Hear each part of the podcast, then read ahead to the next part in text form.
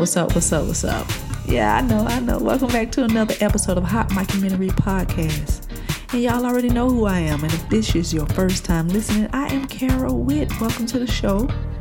Um, if you ask anybody, they will tell you that I have been on a year long hiatus. I've had a lot going on, okay? Don't listen. Listen, y'all. Y'all gotta forgive me. Y'all gotta forgive me. This podcast thing, I'm the only person running this thing, all right? So it gets a little draining sometimes. Sometimes I don't feel like doing it. But I've been inspired, okay? I've been inspired. I have a few social medias where, if you know, if you follow me, I have a few rants sometimes. But you know, I just can't convey everything that I want to say in my rant. So here I am back on Hot Mic Commentary Podcast, so I can give you the unfiltered me, unabridged me, okay?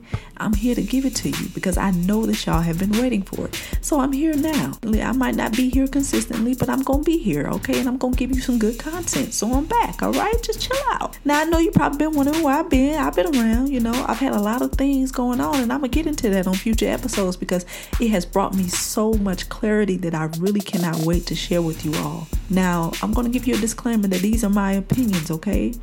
Don't take this as fact. I'm just speaking from my experience and my reality in life. And I'm just here to give it to you. The reason I started this podcast is because, you know, when I was in my 20s, I wish I would have had somebody that been through it or can tell me their experiences or share how they felt and how what they went through. Somebody that I can relate to, but somebody that's going to be real about it, you know? Somebody who is actually doing the work and can recognize things. I wanted somebody to talk to me like that. So here I am talking to those 20 somethings and those 30 somethings like me.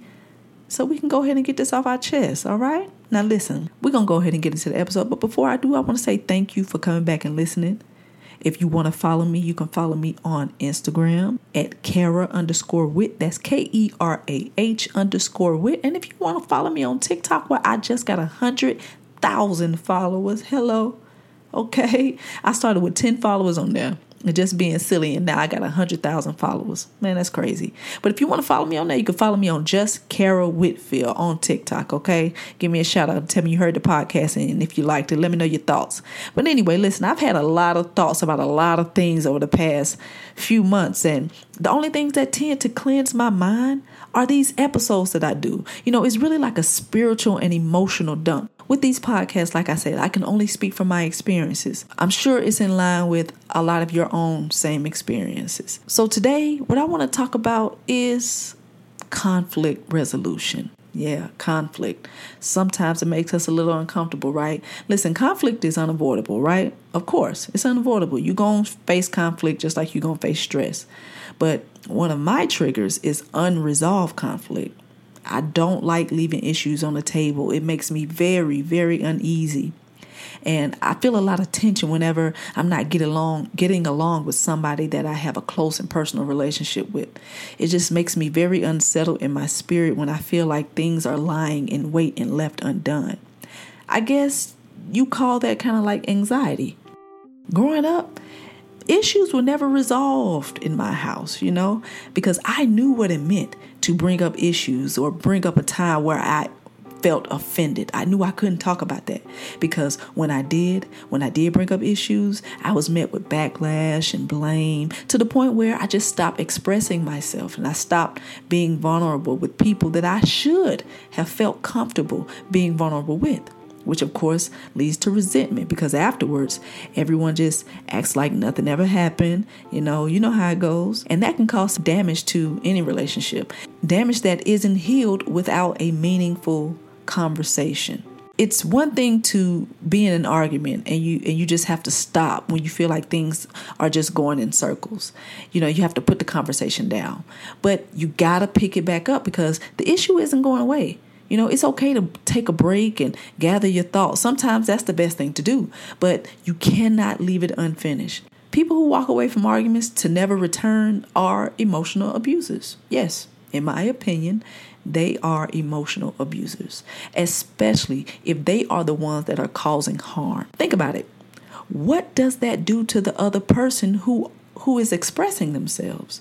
You know, when you're in an argument, you are in a vulnerable state you you you have all these type of emotions that are going on and you're trying to express how you feel and, and say things that are really in your heart but when someone just walks away and or just hangs up or slams the door or whatever they do to leave the conversation that leaves the other person in a feeling of hurt anger distrust, and most of all, unsupported. If you're the type of person that consistently walks away from conflict, how do you ever expect to have a meaningful relationship with anybody? When you leave things unresolved, they rot. Small issues become big issues when a simple conversation would have sufficed and corrected any misunderstanding. But misunderstanding happens when you never learn how to communicate. As a child, I never had my feelings validated. Never. I never felt validated. I couldn't bring up issues without fear of being blamed or made to feel guilty about my own emotions. I was accused of complaining too much, you know, or or having an attitude. And this shows up in my personal relationships. You know, I've had close and personal relationships with people where communication was a major issue. And these communication issues proved to be most prevalent in people who also grew up in a household where their emotions weren't validated. So now, as adults, having this childhood issue of not being able to communicate and not having your feelings validated, and now we have to navigate in this world and build friendships and relationships with people, all while carrying this burden of not knowing how to communicate. This puts a major strain on any human connection. A complaint that I've heard from some of my friends or people that I know is that I can go on and on about, about an issue. I sat with that criticism for a minute and, and I tried to be objective as I could be just to try to understand what they meant by going on and on. Why did they feel like the conversation with me was being drawn out. Where did that come from? Why did they feel that way? Well, before I start to get too critical on myself, I first considered the source. Is this person used to talking out their problems? Or do they run from them? Do they val- do I value their opinion? Are they listening to understand or listening to respond? After I think about all of that, I begin to think from my own perspective. And what I gathered is the reason that I come off as long winded in a disagreement or going on and on is because I want to find common ground. I want peace at the end of our conflict. As I said before, I never felt validated. It is very important for my feelings to be validated in a disagreement. It's a major trigger for me. And if I'm having an argument or a conversation with a person and I feel like they are being dismissive of what I feel, then I'm going to want to keep talking about it until you can understand me and I can understand you. I understand that that comes off to people as if I want to be right. And that's not it. That's not the case. I don't want to be right. And here's the thing when it comes to feelings, there is no right or wrong. That's how someone feels. You can't say that they're wrong when they feel what they feel. If somebody says, I feel offended by you, you can't say, No, you're wrong. How can you tell somebody they're wrong for feeling what they feel? Now, they may be wrong in your intention, but they're not wrong in feeling what they feel because feelings are real. From my point of view, I just want you to hear me and understand me.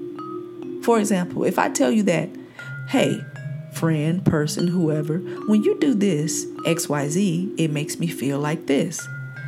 When I express that to a person, I expect them to listen to what I said and understand why I feel the way that I do. Even if their intent may be totally different from how I received it, that's perfectly fine. That's what communication is for, so we can come to an understanding.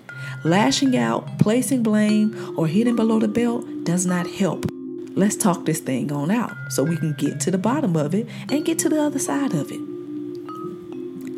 You know, people say that they don't have a problem talking issues out. In fact, if you ask most people, they'll say that they prefer to talk, talk issues out. You would think that they are rational like that. But it's a different story when it comes to someone saying that you did something to offend them. Now you have to face the mirror of accountability, and that makes people very, very uncomfortable. Know, I can relate to to that. I can relate to feeling very uncomfortable when somebody said you've done something to offend me because I don't like to be offensive to people I care about. Now, let me let me let me apply some clarity to what I just said.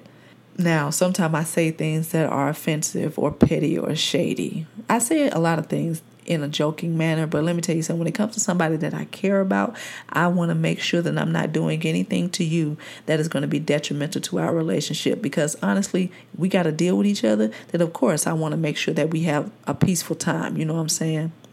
Conflict makes me uncomfortable, but I rather take a deep breath and face it than to let it fester over time. I tend to get very uneasy by conflict, as I said before, because in my experience, addressing conflict meant the end of a relationship or significant damage to the relationship.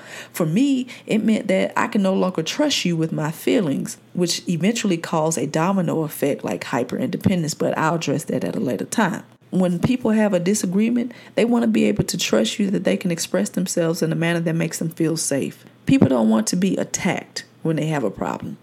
That's why we should all be open to criticism. You don't have to receive every piece of criticism from everyone, especially if it's coming from somebody that you don't respect or value their opinion. Like I said earlier, consider the source. Use your discernment. You know who you should listen to, who you should. You know, I, I, I personally don't think that I make it difficult for people to come to me with criticism. Actually, I feel like I'm the one who's always bringing up issues with people, but that's besides the point. You know, maybe I'm pointing out too many flaws. Maybe I'm being picky. I don't know, but I I definitely do bring up an issue if I feel like you have offended me for sure. You know, if I know we have frequent interactions with one another and I value that interaction, then I'm going to address any issues because I want our time to be together to be pleasant. You know, I want us to be on the same page.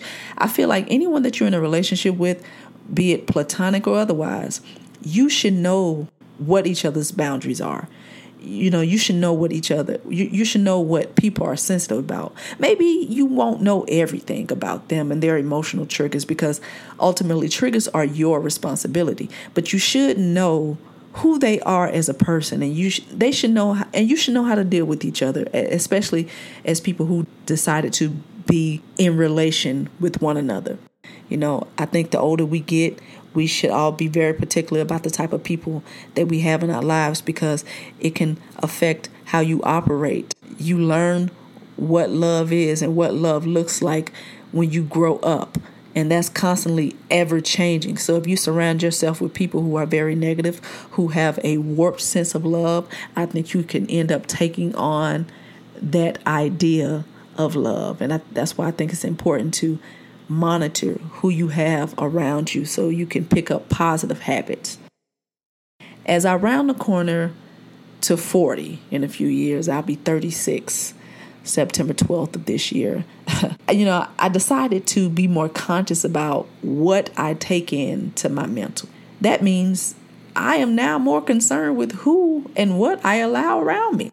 I never liked the feeling that I had after conflict. So now as an adult, I make it a point to resolve it. And if there are people in my life who don't share that same desire, then I must create boundaries to protect myself from those toxic behaviors. I choose not to repeat the cycle. I choose not to let the issues pile up until they become worse than they started. I choose to express myself and demand that I am heard. Because if I don't, I'm doing that little girl inside of me a disservice.